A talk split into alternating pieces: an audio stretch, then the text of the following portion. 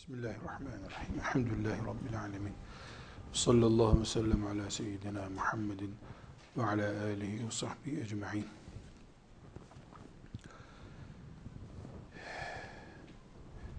Orucun Ramazan-ı Şerif'te tutulan veya normal zamanda tutulan orucun e, bilhassa hastalarla ilgili, yaşlılarla ilgili özel durumlarını konuşuyoruz. Şimdi geçen dersten kalan bir ayrıntıyı hatırlamakta fayda var. Dedik ki mesela orucu yemek yemek bozar. Bu kuralın hangi mezhebe göre, hangi alime göre denecek hali yok. Niye? Belli ki e, bir litre su içenin orucu bozuluyor. Belli ki oturup bir kalıp peynir yiyenin orucu bozuluyor. Yani bu tartışma konusu değil. Ama bir litre meyve suyundaki gıdayı bir şırınga ile ya da bir iğne ile vücuda vermemiz de orucu bozuyor mu? Bu önemli. Bu nedenle diyoruz ki bugünkü meseleleri incelerken kitaplardaki eski ulemamızın yazmış olduğu kitaplardaki konuları yüzde yüz ele almaktan çok eski ulemamızın koyduğu kuralları ele almamızın faydası var. O kuralları ele alacak olursak eğer, o kurallarla biz e, mesela bir kilo peynir yiyenin orucu bozulur, bir dilim peynir yiyenin orucu bozulur demeyiz de ne deriz? Vücuda gıda olacak bir şeyi sokanın orucu bozulur deriz. Lezzetlenme açısından kendisini e, mesela cinsel lezzetle lezzetlendirenin orucu bozulur deriz. Bu sebeple e, muasır ulema bu zamanda ortaya çıkan eski ulemanın kitaplarında bulunmayan konuları ele alırken eski ulemanın hangi kuralları kullandıklarına dikkat ederek karar verirler. Biz de bunu yapmak zorundayız. Bir meselemiz bu. Bir de oruç nihayetinde Allah için yapılan bir ibadettir. Biraz sonraki örneklerde göreceğimiz gibi böyle kıl payı bozuldu mu, bozulmadı mı, ah şu bir santim öteye gitse bozulur mu, bu bir milim olsa bozulur mu, ne zaman deriz? Eğer bir Müslüman zaten orucunu bozmak istiyorsa onun önünde bir engel yok ki.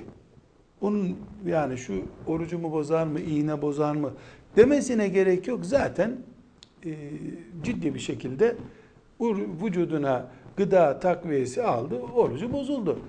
Biz burada şunu konuşuyoruz. Bir Müslümanın mesela astım hastası bir Müslümanın, şeker hastası bir Müslümanın e, veya ciddi filan hastalıktan tedavi görecek bir Müslümanın nihayetinde oruç tutsa bir tarafı sakatlanacak. Tutmasa bir tarafından sıkıntı hissediyor. Böyle kıl payı orada mı burada mı kalacak durumlar için bunları konuşuyoruz. Veya şöyle diyelim ne bu oruç denen şey iman meselesidir. Mümin bilerek zevk alarak kimin daha kolay fetva verdiğine bakıp orucumu bozayım diyecek hali yok herhalde. Herhalde bunu mümin yapmaz. Bu sebeple biz e, bu hususları bir fıkıh meclisinde konuşurken yani fukahanın işte olsa da olur, olmasa da daha iyi olur gibi dediği şeyleri belirtirken aslında mümini imanıyla baş başa bırakıyoruz. Gelip diyorsa mümin fukahaya ölüyordum az kalsın. Yani ölmemek için e, su içtim, kefaret tutmam lazım elbette fakih ne diyecek? Yok. Neden? Kuralımız neydi bizim? ölümcül bir tehlike atlatan mümin orucunu bozar ve kefaret yapmaz bundan dolayı. Böyle demiştik zaten. Peki bu zat yalan söylüyorsa hiç de öyle değil. Azıcık başı ağrıdı diyorsun. E ne yapalım bu? Herkesin imanı ile ilgili bir mesele. Hiç iman etmese ne diyebilirsin? Hiç savura kalkıp oruç tutmasa ne diyebilirsin? Burada zorlamaya gerek yok. Fakihin vazifesi ibadetin ciddiyetini anlatmak, çizgileri göstermektir. Çizgi bu kardeşim. Sen geçersen geç öbür tarafa. Allah'tan korkmuyorsan zaten hiç oruç bile tutmazsın. Kimse bir şey diyemez. Herkesin e, günahı da sevabı da kendisine. Bunu unutmuyoruz. Bir. İkincisi e, geçen derste de örneklendirdim. Oruç meselesinde bilhassa özellikle oruç meselesinde e, fık, İslam Fıkı e, Konseyi'nin yaptığı toplantılardaki kararlarını baz alıyoruz. Bu kararlar bir mezhebin kurallarından çok takva ile fetva arasında yani e, en olabilecek şeyle en olmaması gereken şeyin ortasında. En mutedil bir şekilde müminler için yararlı olan nedir? Buna karar veriliyor. Bu konseyde her mezhepten alim var. Mezheplere dikkat etmeyen alimler de var ve bunlar bir hükümet kararıyla bu işi yapmıyorlar. Herkes görüşünü belirtiyor. Hanefi olan Hanefi mezhebine göre görüşünü belirtiyor. Maliki olan Maliki mezhebine göre görüşünü belirtiyor. Sonra geçen de dediğimiz gibi hastanelerde e, binlerce insan bu fetvamızı bekliyor deniyor. Sonra karar alıyorlar ki bunu şu şekilde yapmak orucu bozar veya bozmaz. Diğer fıkıh meselelerinde de böyle. E, yeri geldikçe zaten görüyorsunuz fıkıh konseyinin bu kararlarına temas ediyoruz. Çünkü bunlar e, filan yöreyi, filan siyasi kanaati temsil etmiyor. Ümmeti Muhammed'in umudunu temsil ediyor, çalışmalarını temsil ediyor. Birinci mesele gargara orucu ne kadar bozar? Gargara bildiğimiz gibi hani abdeste ağzımıza su veriyoruz. Gargar gargar ağzımızı çalkalıyoruz. Şimdi bu gargara esasen orucu bozmaz. Niye bozmaz? Abdeste zaten gargara yapıyoruz. Ama şimdi mesela e, diş tedavisinden, diş tedavisi görmüş birisi ya da bazen insanın ağzında böyle kabarcıklar oluyor, dili renkleniyor. Yani sızıntıdan duramadığı oluyor insanın. E, gargara veriliyor. Bu gargara e, orucu e, bozar mı, bozmaz mı? E, bu hususta eğer saf su ise zaten orucu bozmuyor. Bir sıkıntı yok. Fakat mesela nane aromalı bir gargarayı e, verdik. E, bu eğer e, nane aromalı ya da herhangi bir aromalı bir e, tedavi eğer ağzına e, alıp gar gar gar işte gargara diye bir ilaç da var hatta. Gargara diye bir ilaç var. Ramazan günü oruçlu haliyle bunu mümin kullandı ve ağzına e, bir şey, boğazdan aşağı diyelim. Ağızda zaten gargara yapıyor. Boğazdan aşağıya bir şey geçmediyse sorun yok. Boğazdan aşağıya tadı kaçacak olsa bile boşalttıktan sonra, tükürdükten sonra e, bu e, fıkıh konseyinin kararı tedavi maksatlı olarak tedavi maksatlı olarak yapılan bu gargara orucu bozmaz şeklindedir. Fakat e, özellikle mesela Maliki mezhebinin bu konudaki fetvalarından anlaşılan yani aşağıya tadı mesela nane aromalı diyelim aşağıya o aromanın tadı geçtiğinde ki dil onu aldığında otomatik tadını aşağıya alacak. E, bu geçer. Özellikle peki burada ne tavsiye ediyoruz? Şunu tavsiye ediyoruz. Mümkünse iftardan sonra yapmak lazım. Artık konuşamayacak kadar dili yara oldu, dişinin sızıntısından duramıyor. Gargarayı mübalağa yapmadan yapmak lazım. Nedir mübalağa? Yani çok dikkatli mesela ağzını aşağıya doğru, önüne doğru eğmeli ki e, gırtlağından aşağıya geçmesin. Mübalağa yapmadan, aşırı yapmadan yapılan orucu bozmaz. E, böyle bir e, karar var. Fakat bunu gargarayı yapmadan e, orucu bitirmek şüphesiz evladır. Biraz önce ne dedik? Yani Müslüman zaten böyle işlerle tevessül etmemeli. Ama masada bunu konuşmak kolay. E, diş ağrısından kıvranıyor. E, hatta iltihaplı bir dişi dişçi de çekmiyor. Yapacak bir şey yok diyor. Bu gargara sana hap alsa hap orucu bozacak. İğne vurulsa iğne orucu bozacak. E gargara biraz teskin ediyor. Yani şeriatımız insanı öleceksen öl kıpırdama e, diyecek bir şeriat değil. Rahmet şeriatıdır. O Müslüman bunu bir nasıl diyelim lavballikten mi yapıyor onun bileceği bir şey. İmanıyla alakalı bir durumdur bu. Burada bir ikinci mesele yine tıbbın getirdiği yeniliklerden dolayı dişle ilgili tedavinin oruca zararı. Şimdi burada çok önemli bir nokta.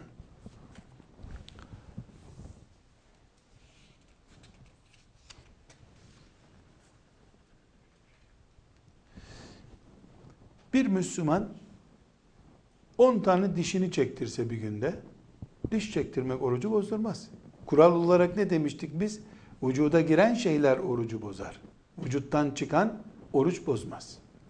Diş çektirmek orucu bozmaz. Hatta iğne yaptırmadan doktor dişleri zımparalıyor, temizlik yapıyor, deliyor. Bunları da yaptırsak bu da orucu bozmaz.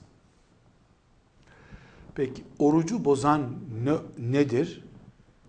Dişçinin yaptığı iğne ve diş tedavisinden sonra vereceği e, tedavi ilaçları. Bunlar orucu bozabilirler. Şurada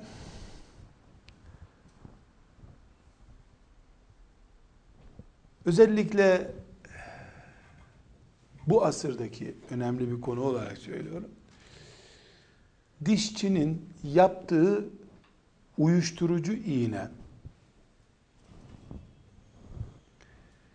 eğer diş doktoru diş etrafındaki 3 santimlik bölgeyi uyuşturdu, damarlar bunu gıda olarak emip götürmedi. Mideye inmedi bundan. Damarlar taşımadı bunu diyorsa bu da orucu bozmaz. Çok düşük böyle deri altına nüfuz etmeyecek kadar böyle basit bir uyuşturucu. Veyahut da mesela sprey yoluyla da spreyle de diş ağrısı için yani e, şey yapmadan, iğne yapmadan sıkıyorsa bu da orucu bozmaz. Ama bunlar hepsini özellikle e, fıkıh konseyinin e, kararlarına dayanarak e, vurguluyorum. Ama yine takvayı öne çıkarıyoruz. Diş doktorları hastalarına iftardan sonra e, tedavinizi yapayım demeli. Ramazan günü dinlenip iftardan sonra çalışmalı doktorlar. E, özrü olan, oruç tutmayacak olanlar gündüz, bayanlar mesela e, normal tedavilerini e, oruçlu değillerse yapmalıdırlar. Ramazan gününde.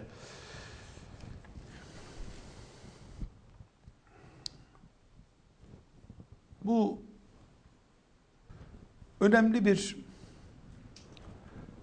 fetva da Ramazan gününde çok yoğun olarak e, kullanılan dil altı hapları diye bir tedavi çeşidi var. E, bu dil haplı, dil altı haplarının boğazdan aşağı geçmediğini, yani dil altı hapı sadece e, dil altındaki bölgedeki tükürük bezleri kanalıyla işte tansiyonu, kalple ilgili belli ayarlamaları sağlıyor. Ee, bunların da orucu e, bozmayacağı e, kanaati, fıkıh konseyinin kararı var ama özellikle yani bunu tükürüğün ağzında topladı, hapı yuttu filan topluca aşağıya gıda olarak geçti.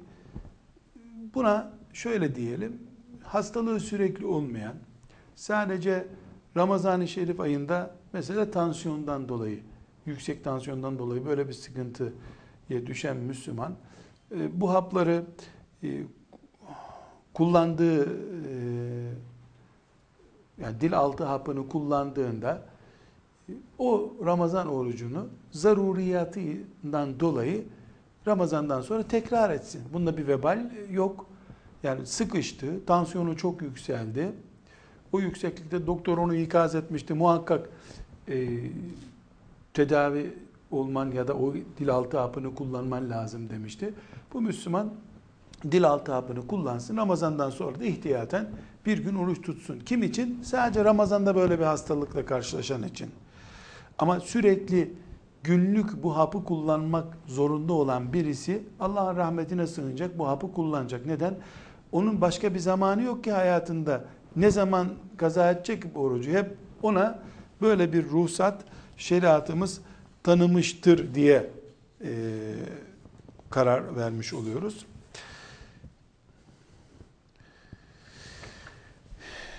Endoskopi yaptırmak orucu bozar mı? Nedir endoskopi? Ee, bir kameranın boğazdan mideye indirilmesidir. Yani 30-40 santim herhalde boyu var. Esnek, küçücük bir kamera var ucunda. Bir kablo insanın boğazından aşağıya sokuluyor. Çok zor bir şey. Ee, zaten endoskopi yapılacak bir hasta genelde yani Ramazan'da oruç tutamayacak hasta olması lazım ama şu da olabilir. Oruç tutabilecek durumdaydı. E, acil e, tedavi veyahut da zamanlı tedavi olarak ancak Ramazan'da endoskopi randevusu bulabildi. Bir daha da bir ay, iki ay gecikmesi lazım. Sıra gelmiyor endoskopisine. Bu Müslüman endoskopi yaptırsa orucu bozulur mu? Cevabımız endoskopi e, demir bir alet ya da kablo. Bu orucu asla bozmaz. Ama e, zannediyorum endoskopi yapılırken e, yani direkt insanın boğazından aşağıya o hortum sokulamıyor. E, onunla beraber veya ondan önce bir uyuşturucu boğazdan aşağı veriliyor. E, gırtlağı işte o borulu boruyu diyelim bizim halkça bir deyim olsun. E, o e, endoskopi yırtmasın diye ya da hasta bunu hissetmesin diye sebebi neyse boğazdan aşağı uyuşturucu verilince oruç gitti. E böyle bir hasta kaza edecek. Neden? Bu keyfi bir bozma değil. E, nihayetinde zorunlu bir tedaviden kaynaklanıyor. Bunun orucunda bir e, sıkıntı yok. Ama tekrar ediyorum endoskopi orucu bozmuyor. Yani boğazdan aşağı boru sokulması orucu bozmuyor. Orucu bozan e, endoskopinin aşağıya inmesi için kullanılan uyuşturucudur.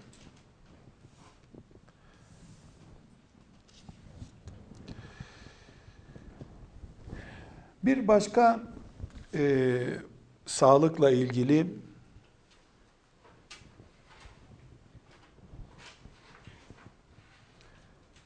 Sprey diye bir şey var. Küçük bir e, hap kutusu kadar bir şey. Bu sprey e, sprey bilhassa astım gibi ciğer sorunu olan yani nefes alma e, sorunu olan hastalara veriliyor. Küçük bir tüp böyle ağzın ağzına getiriyor hasta onu nefesi tıkandığında fıs yapıyor. İç, ondan böyle e, gaz gibi şey çıkıyor ama içinde belli bir miktar sıvı var. Belli bir miktar sıvı var. Bu sıvı astım hastasına verildiğinde orucunu bozmuş olur mu? Şimdi normalde e, ağızda gargara yaparken abdeste e, ağza bir avuçtan az bir su alınıyor. Ondan bir miktar ağızdan, boğazdan aşağı geçince orucumuz bozuldu diyoruz. Bu sprey de gerçi e, yani insan e, avucuna sıktığında onu avucu ıslanıyor o kadar. Islandığını hissediyor. Yani böyle bir damla damla sular çıkmıyor ondan. Gaz ve sıvı karışımı bir ilaç bu. Bu orucu bozar mı? E, yani bundaki sıvının hissedilmeyecek kadar az olduğunu söyleyip oruç bozulmaz diyen de var. Hayır bu sıvı az da olsa sıvıdır ve e, bu orucu bozar diyen de var. E, birinci e, görüşe tekrar döneceğiz. Hani biraz önce söylediğimiz e, eğer Müslüman zaten ömür boyu astım hastası olarak yaşıyorsa e, bu Müslüman için bu artık hava gibi, su gibidir deyip e, bunu orucu bozulur diyeceğiz.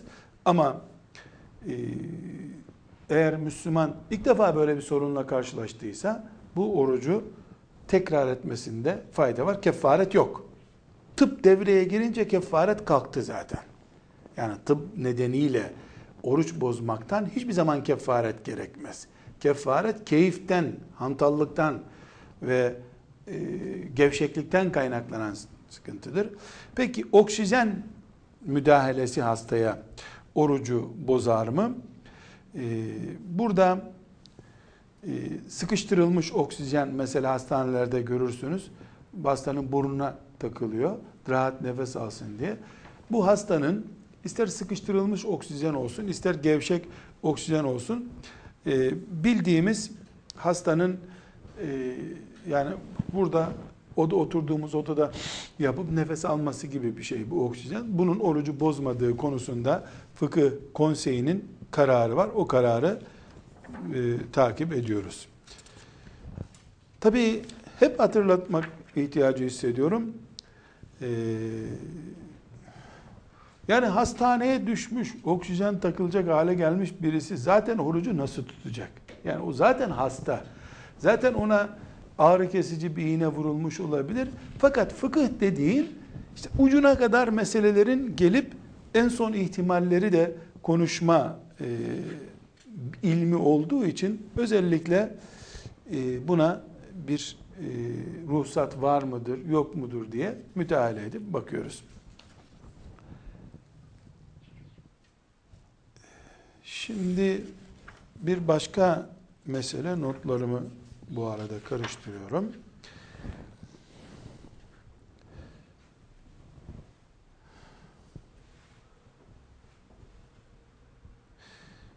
Mesela erkeğin mesanesinden sokulan ve içeriği doktorun görmesine yardım eden cihaz orucu bozar mı? Bozmaz. Niye bozmaz? Çünkü bu bir gıda değil. Bir e, iğne gibi veya işte ucunda kamera var ya da genişletiyor. Aynı şey kadının e, organına da doktorun böyle bir cihaz sokup e, içeriği daha iyi görmek için işte yara var mı tespit etmek için yaptığı da orucu bozmaz. Çünkü gıda cinsinden bir şey değil veya endoskopide dediğimiz gibi bu ucuna bir uyuşturucu krem sürülüp bir şurup sürülüp bir işte o içeri verilecek olsa mesela içeriye gıda enjekte edilecek olsa bundan belki bir sorun olurdu ama e, insanın kaşık şöyle kabul edelim boş bir kaşık. Bildiğimiz çelik kaşık.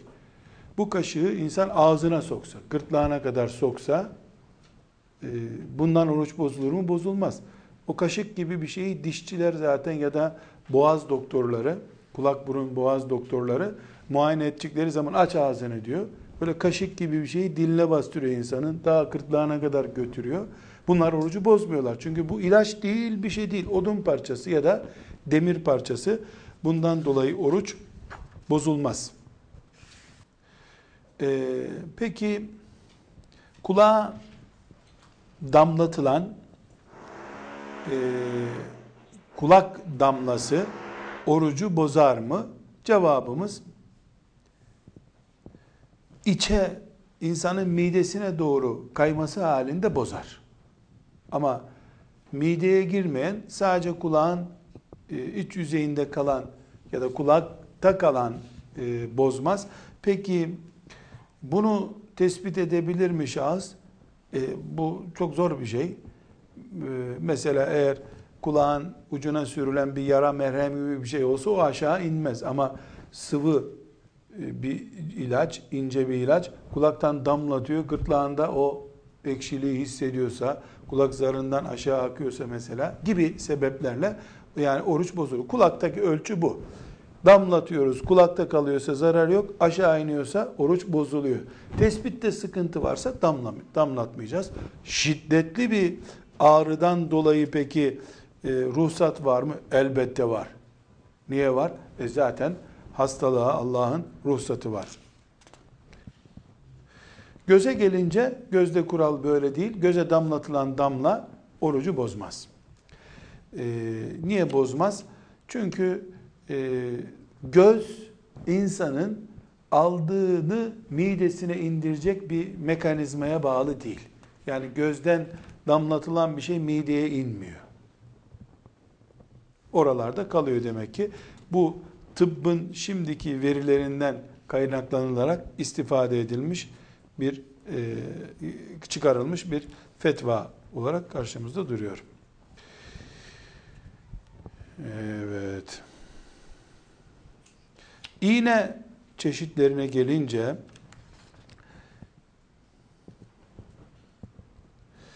iğne vücuda katkı yapıyorsa bu yüzde yüz orucu bozar.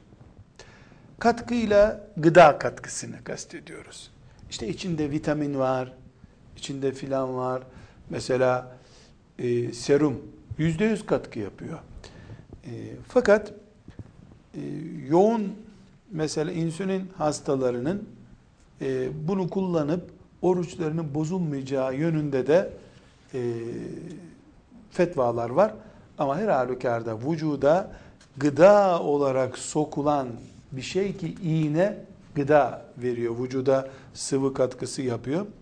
Ee, bu orucu bozar. Merhemlere gelince deri üstüne sürülen merhemler daha önce kural olarak söylemiştik. Ee, vücuttaki deri üzerindeki gözenekler e, orucun bozulmasına neden olacak bir şey içeri almıyorlar. Her ne kadar rutubet e, alıyorsa da ondan bozulmuyor. Hacamat yaptırmak yani vücuttan kan aldırmak orucu bozmaz. Hacamat demek ne demek? İşte hangi yöntemle yapılıyorsa e, bardak koyuyor, bir şey koyuyorlar.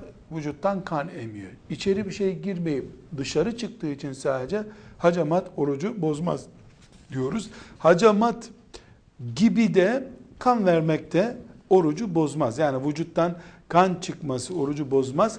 Ama bunun ayrıntısını daha önce konuşmuş olmalıyız. Ee, yani kan vermenin sonucunda bir ek tedavi gerekecekse o bozacak.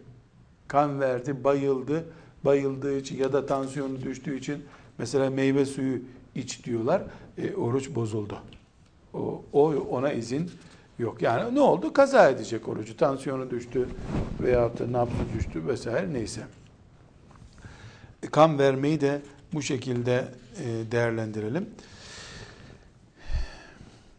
Burada e, kan vermekle ilgili bir husus e, böbrek hastalarının e, kan değiştirip temizleme e, uygulamaları var.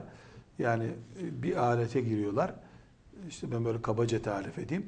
Bir kolundan kan alınıyor, öbür kolundan veriliyor. O kan temizleniyor cihazlarda. Bu orucu bozar mı? Bozar. Neden?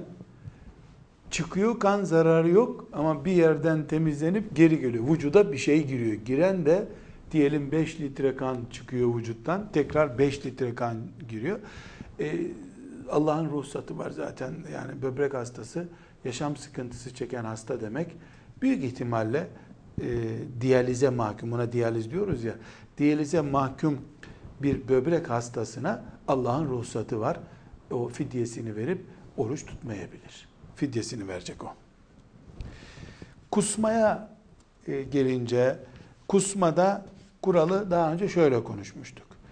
İnsan bir müdahalesi yokken midesi bulandı, işte başı döndü, araba dokundu, gemi dokundu, kustu, oruca bir zarar yok. Ama şahıs eliyle parmağını soktu, işte bir yöntem yaptı, o yöntemle isteyerek kustuysa, e, bu isteyerek kusmanın oruca zararı var eğer ağız dolusu kustuysa. Yani böyle ufak tükürük gibi olan bir şeyin oruca zararı yok ama ağız dolusu kustuysa oruç bozuldu diyoruz. Evet.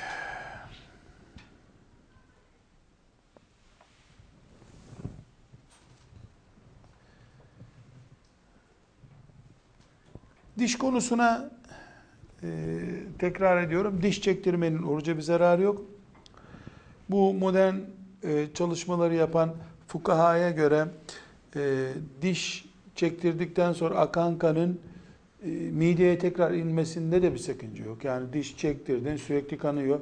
Tükürükle onu yutuyorsun içeri. Bunun da oruca e, zararı yok diye fukaha böyle bir e, karar vermişler. Onu da biz değerlendirmiş olalım.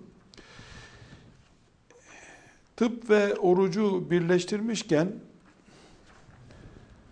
yaşlılar için de hükümlere dikkat etmemiz gerekiyor. Yaşlı kim diyorduk? 60-70'ten çok ne demiştik? Tıbben genç sayılmayacak yaşlı statüsüne konmuş ihtiyar veya artık bu adam bir ağacı tek başına kaldırırken şimdi merdivende çıkamaz hale geldi. 90 yaşında da olabilir, 70 yaşında da olabilir. Buna yaşlı diyoruz. Kişinin kendisini ne kadar güçlü hissettiğinden de anlaşılabilir. Kendisi oruç tutan mümin bir doktora ben oruç tutacak bir yaşlı insan mıyım diye de sorabilir. Yaşlı birisine oruç tutmanın farz olmadığını, onun yerine fidye verebileceğini daha önce konuşmuştuk.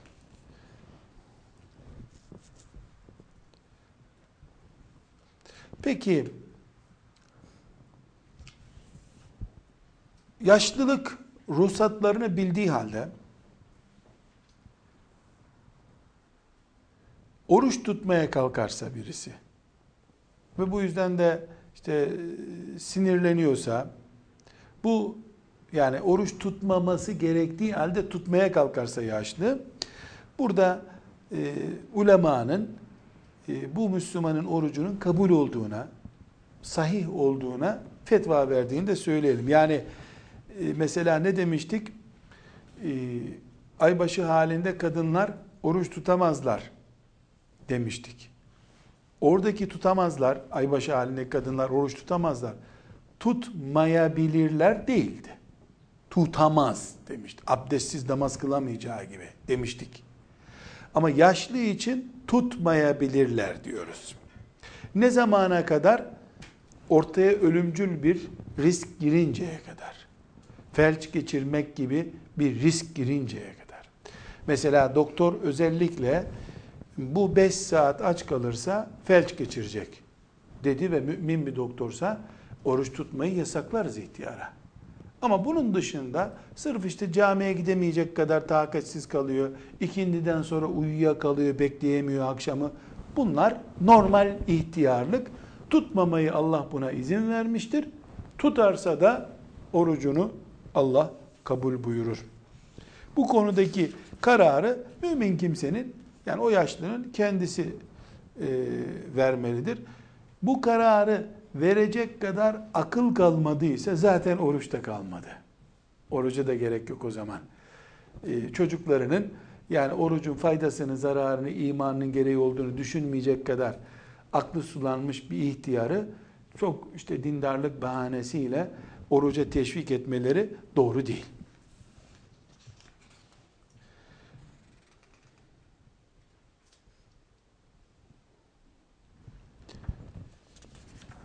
Evet. Dedik ki bu şekilde oruç tutamayan yaşlıya Allah fidye emretmiştir. E, fidye neydi? Ramazanın sonunda verdiğimiz fitrelerin bir benzeri. Her tutamadığı gün için fitre bu sene diyelim 10 lira olarak veriliyorsa her gün 10 lira oruç bedeli olarak verir. Bunu verince de sıkıntıya girecekse e, bunu da vermeyebilir, vebale girmez demiştik.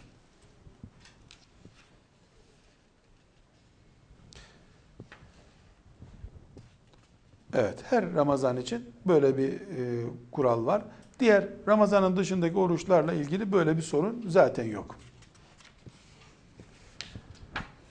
Ramazan'ın başında e, böyle bir fidyeyi toptan versem olur mu? Olur. Yani Ramazan'ın birinde bu sene oruç tutamayacağım diye fidyesini verse bu da makbuldür inşallah.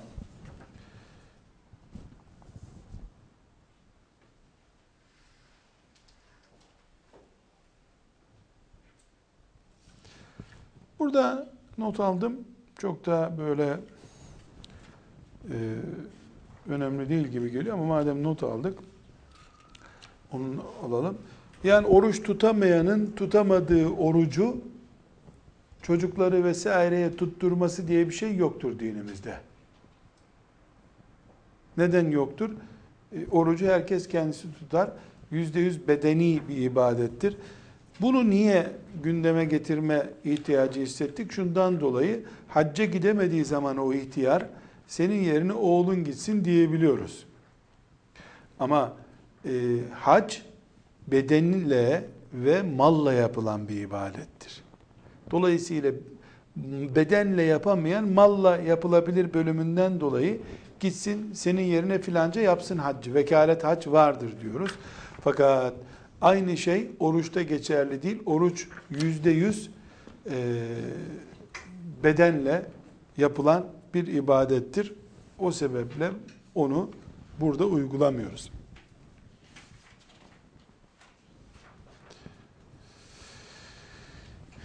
Kadınların orucu ile ilgili de birkaç notum var. Onu da zikredelim. Kadın hamile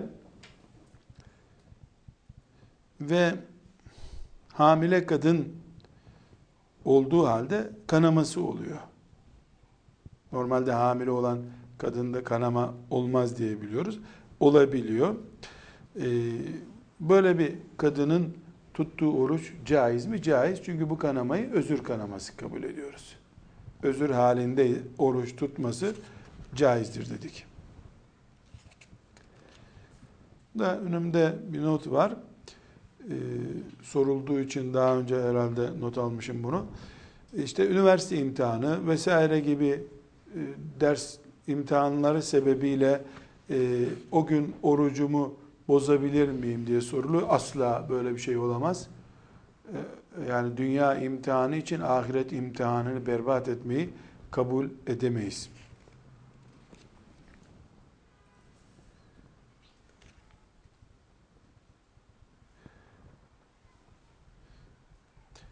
Kadınların yine özel hallerine dair aybaşı olmadığı halde sürekli sıvı akıntısı olması kadınların orucu ile alakalı bir durum değildir. Ee, yani herhangi bir şekilde oruç bozmaları gerekmez. Bu abdestle alakalı olabilir.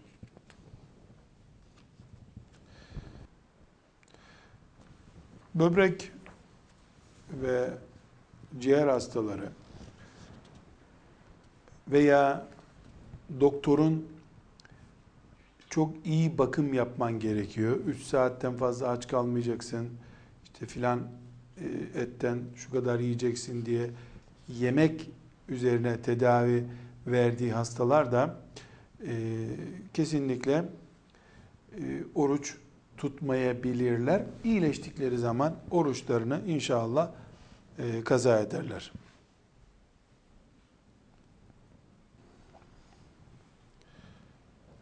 Burada bir notum daha var. bayılmanın oruca e, etkisi var mı? Bir insan yani bütün günü baygın geçirirse onun orucunu kaza etmesi gerekir. Ama arada bir bayılmanın oruca zararı yoktur.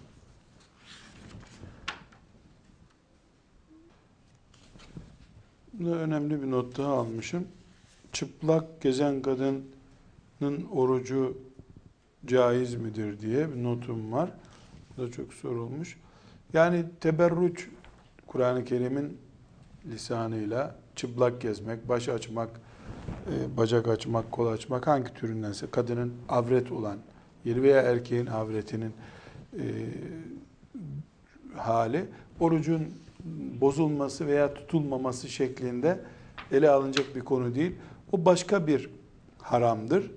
E, başka haramdır demek yani orucun tutmasa iki haram işlemiş olacaktı. Çıplaklık haramı bir, oruç haramı iki.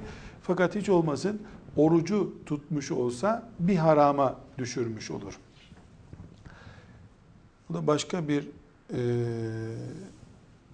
durumda istihaza halinde kadın yani aybaşı kanaması devam ediyor.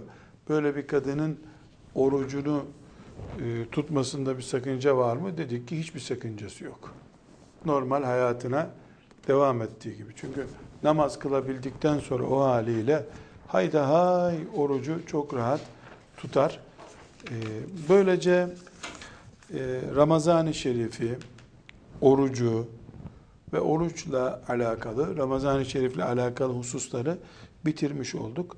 Allahu Teala'dan amel etmeye de bizi muvaffak kılmasını niyaz ederiz. Velhamdülillahi Rabbil Alemin.